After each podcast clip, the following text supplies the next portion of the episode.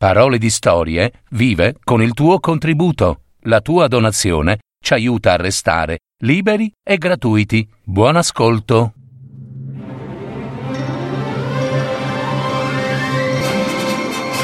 Fiabe, favole, racconti, leggende. Adattamento e messa in voce di Gaetano Marino. www.paroledistorie.net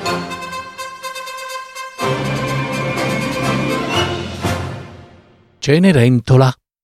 Una fiaba dei fratelli Grimm.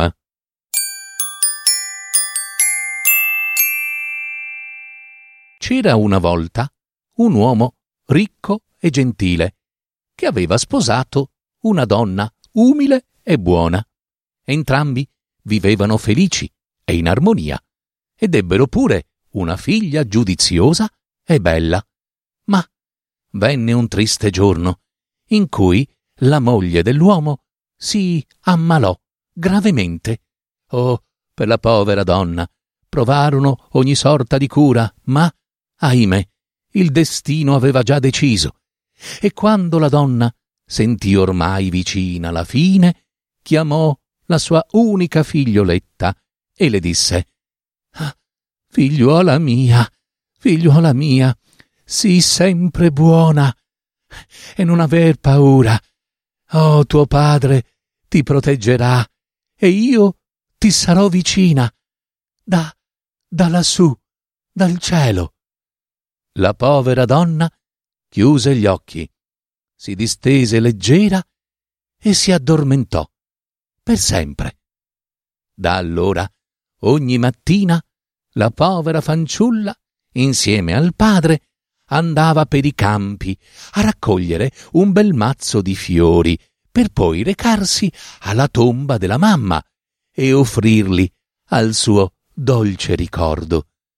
Giunse l'inverno e un manto di neve ricoprì di bianco ogni cosa.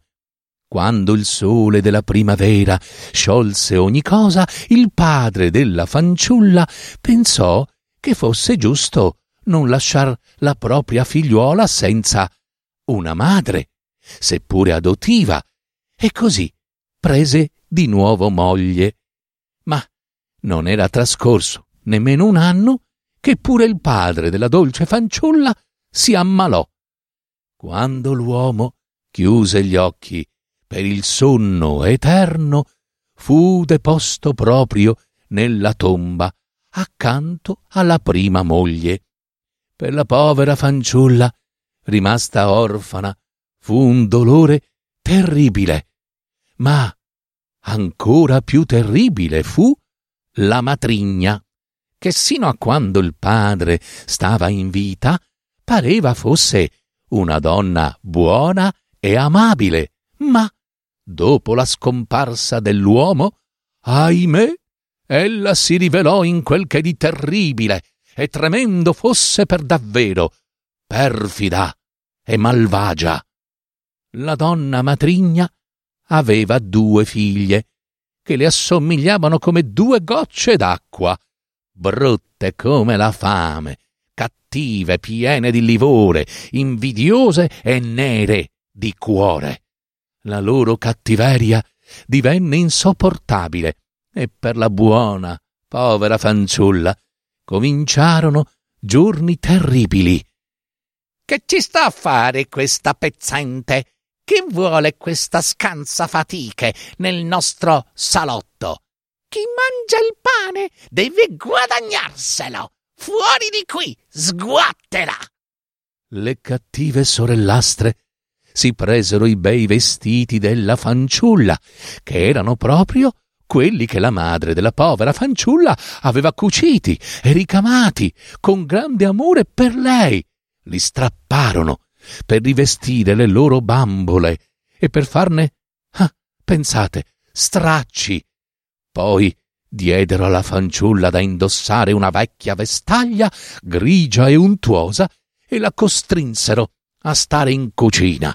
Sì, in cucina, guai a lei, guai a lei se l'avessero trovata in giro per la casa. Ora, la cucina era la sua dimora, per sempre, lì doveva stare, a lavorare e a servire per bene e pronta a ogni chiamata.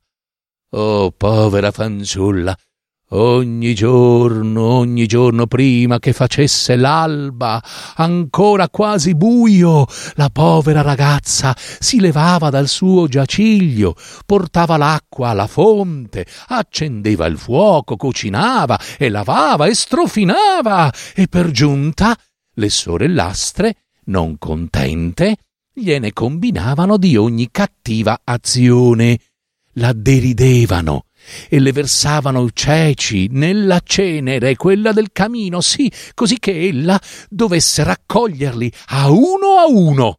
Quando arrivava la sera, la fatica si faceva sentire come impossibile da sopportare, così che il sonno la avvolgeva del tutto. Le sorellastre però avevano imposto un solo luogo alla fanciulla per poter riposare. Sì, il diritto di coricarsi accanto al focolare del camino, nella cenere. E proprio per questo, eh, forse perché sempre impolverata di fuliggine e cenere, la chiamarono Cenerentola. Trascorse un anno e un giorno il figlio del re Dopo tante insistenze da parte dei propri genitori, il re e la regina decise di prendere moglie. Fu ordinato dunque un ballo a corte, proprio dal re, padre. Tutte le fanciulle del regno, in età da marito, furono invitate e naturalmente anche le sorellastre di Cenerentola ebbero l'invito. Eccole, dunque, affaccendate nello scegliere gli abiti tra i più sfarzosi del loro immenso guardaroba e ogni preparativo era accompagnato da urla e grida. Inutile dire che tutto questo si riversava in tanta fatica e sicuri insulti per chi? Per Cenerentola, povera creatura. Cenerentola, lava i vestiti e spolvera i cappotti. Cenerentola, questa manica è ancora sporca di sugo. Cenerentola, stira la biancheria, lava i pavimenti, lucida le finestre. Cenerentola, asciuga le mantelle, lucida le scarpe, spolvera i capelli, strofina il grasso degli stivali. Muoviti! E Cenerentola, oh povera fanciulla, obbediva senza nemmeno un lamento. E poi Appena quasi conclusi i preparativi, le due sorellastre afferrarono le loro spazzole e ordinarono alla fanciulla Tieni, Cenerentola, spazzola e liscia i nostri capelli, che erano di già, ahimè, cresposi e unti di ogni cosa. Cenerentola obbediva e nessun lamento uscì dalla sua bocca. Le perfide sorellastre scambiarono tra loro qualche occhiata d'intesa, mostrarono entrambe un sorrisetto digrignato tra i denti gialli e dissero Ti piacerebbe andare al ballo, vero Cenerentola? Ahimè, signorine, voi mi prendete in giro. Ahimè, andare al ballo del principe oh, non è certo cosa per me. Quando mai? Hai ragione, Sarebbe un gran ridere se si vedesse al ballo una ragazza così rozza, zozza, ah, di cenere. Ah, oddio! E risero così forte da sembrare ruggiti di un orco. Giunse così l'ora del ballo a corte. Le due sorellastre e la loro madre salirono su una carrozza per recarsi a palazzo al ballo Cenerentola seguì dalla finestra della cucina la carrozza, mentre voltava l'angolo, chinò il capo e gli occhi gonfi dalla fatica. Fu allora che una lacrima le solcò il viso, scivolando sulle guance, varcò il mento, rimase sospesa per qualche secondo e infine quella lacrima, sotto la spinta delle altre, cadde sul pavimento. Plic!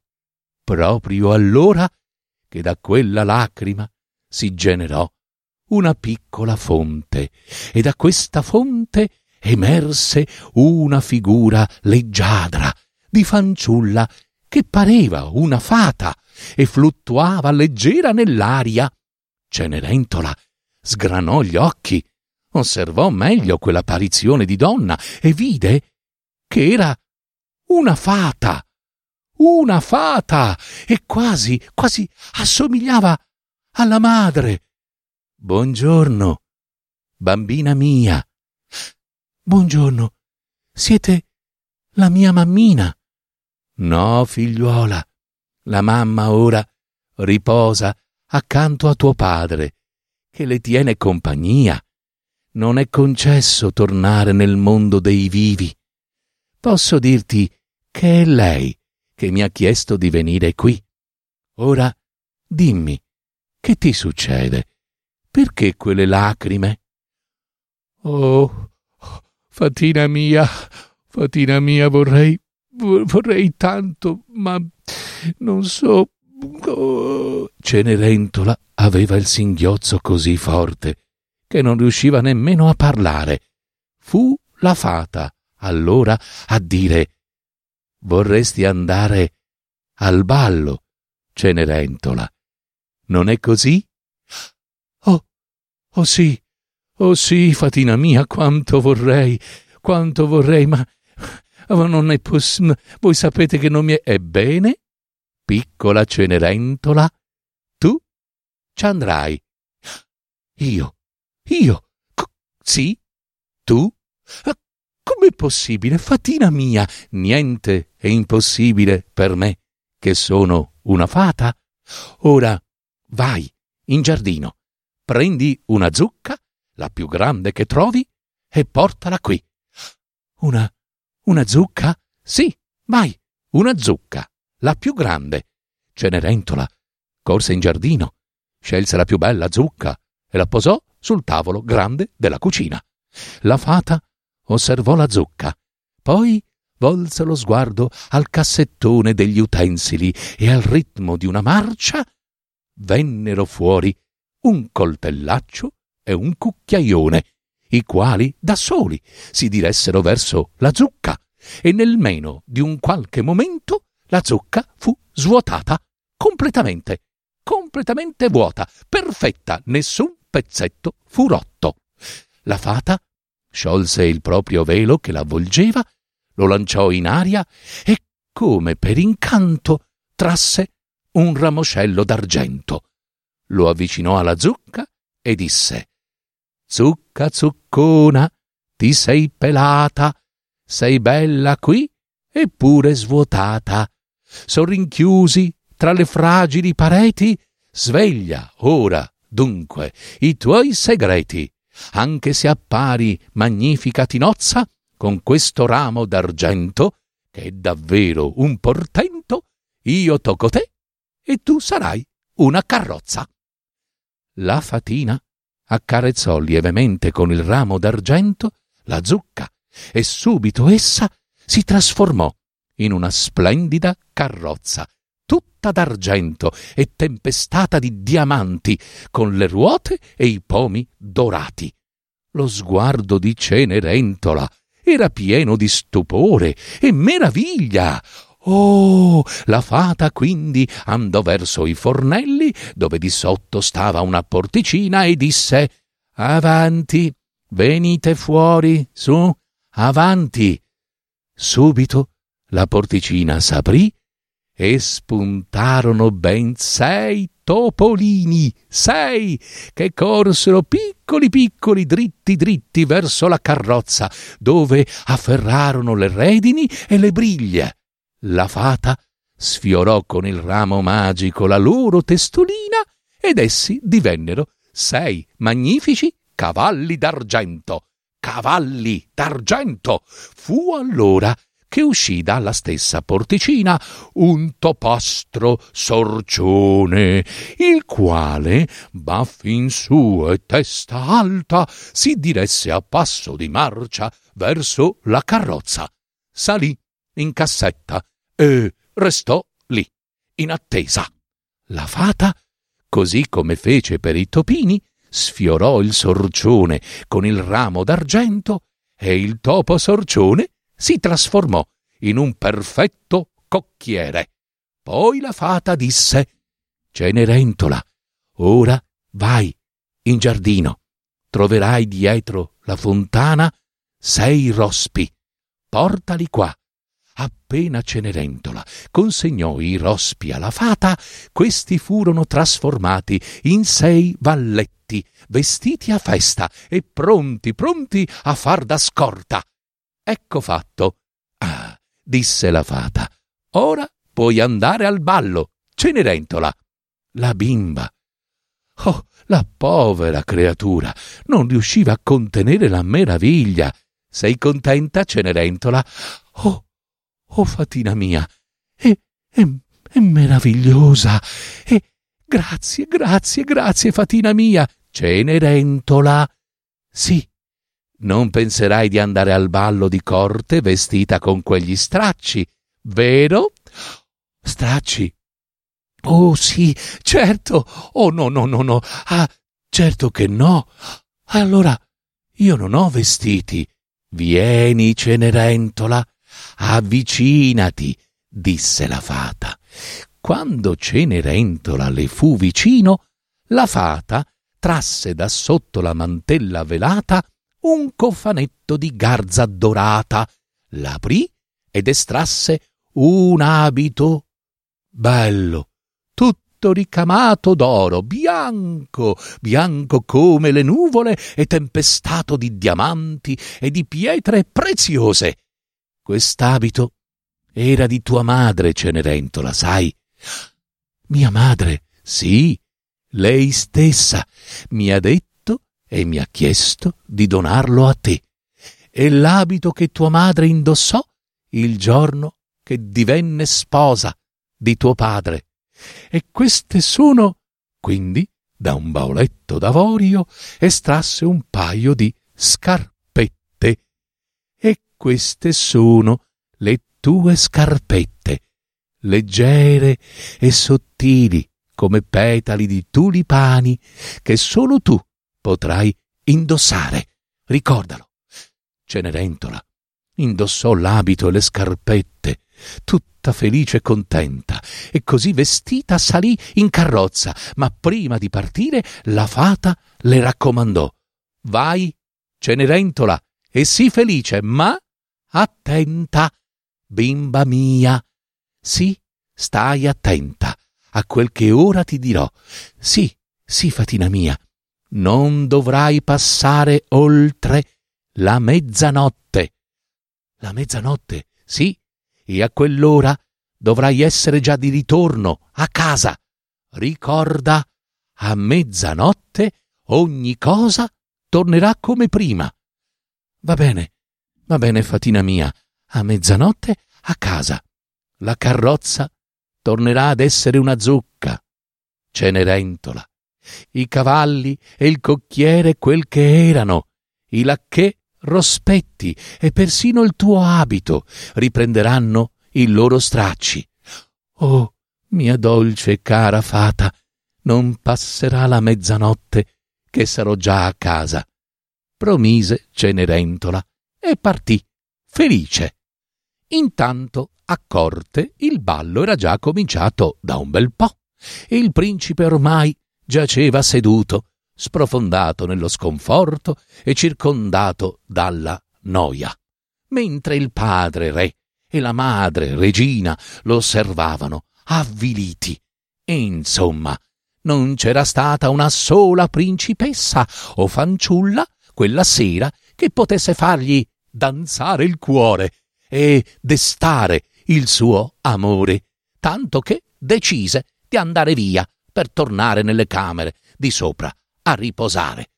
Fu proprio in quel preciso istante che l'orchestra smise di suonare e gli invitati ammutolirono. Oh, Cenerentola aveva fatto il suo ingresso nella sala da ballo. Oh, tanto era così bella e splendente da levare il fiato a chiunque, al principe bastò vederla da lontano e il cuore suo iniziò a battere in modo folle.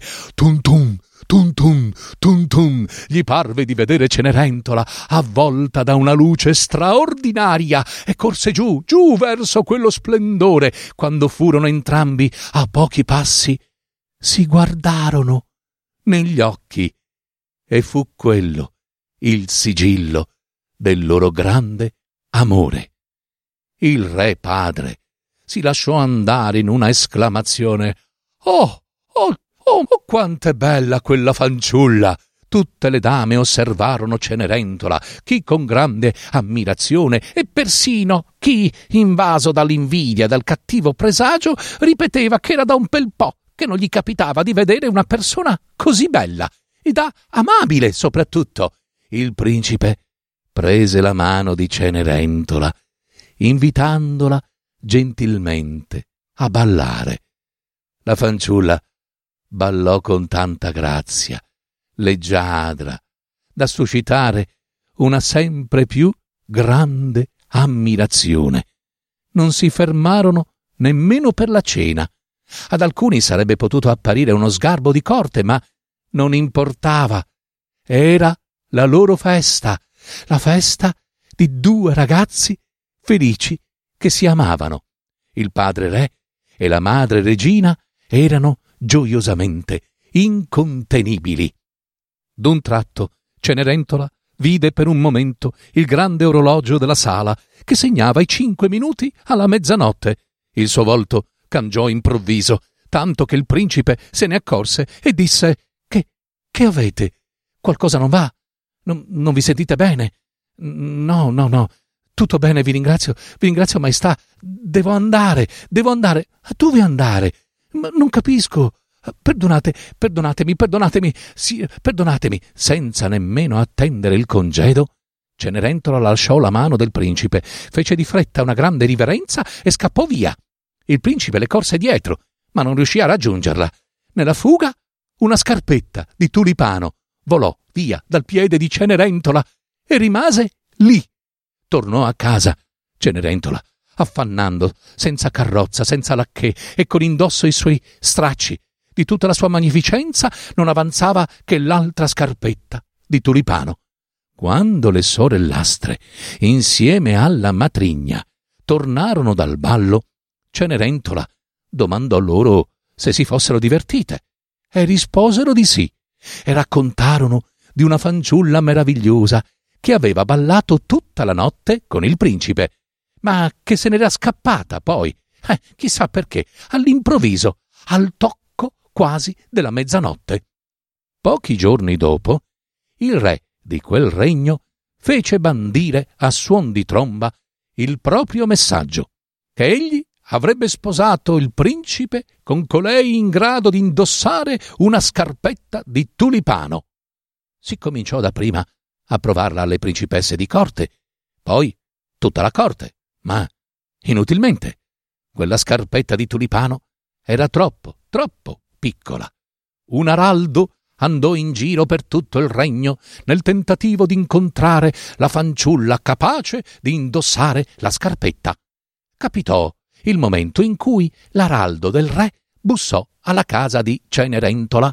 Subito la matrigna e le sue figliuole fecero tutto il possibile per farvi entrare il loro piede, non vi riuscirono. Eh, quella scarpetta di tulipano era troppo, troppo piccola, anche per loro. L'araldo del re decretò che non erano loro le possessore di quella scarpetta e raccolse le sue cose per continuare la ricerca da altre parti, chissà.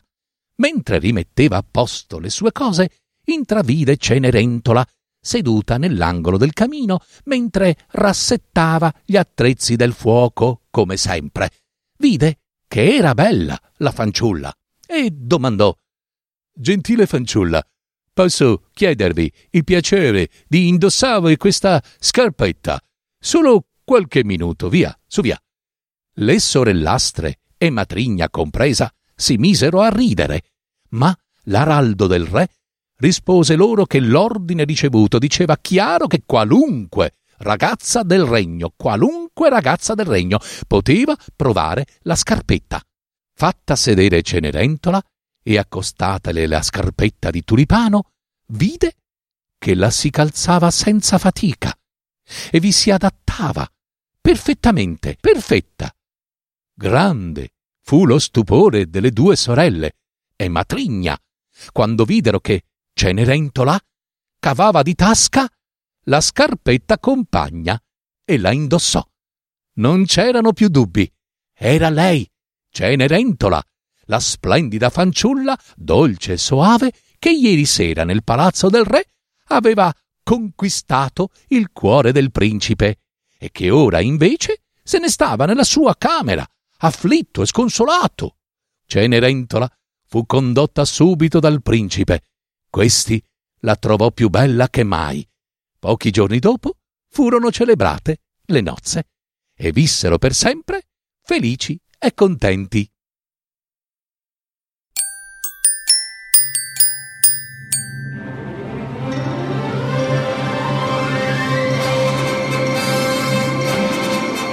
Avete ascoltato Parole di storie, fiabe, favole, racconti, leggende, adattamento e messa in voce di Gaetano Marino. www.paroledistorie.net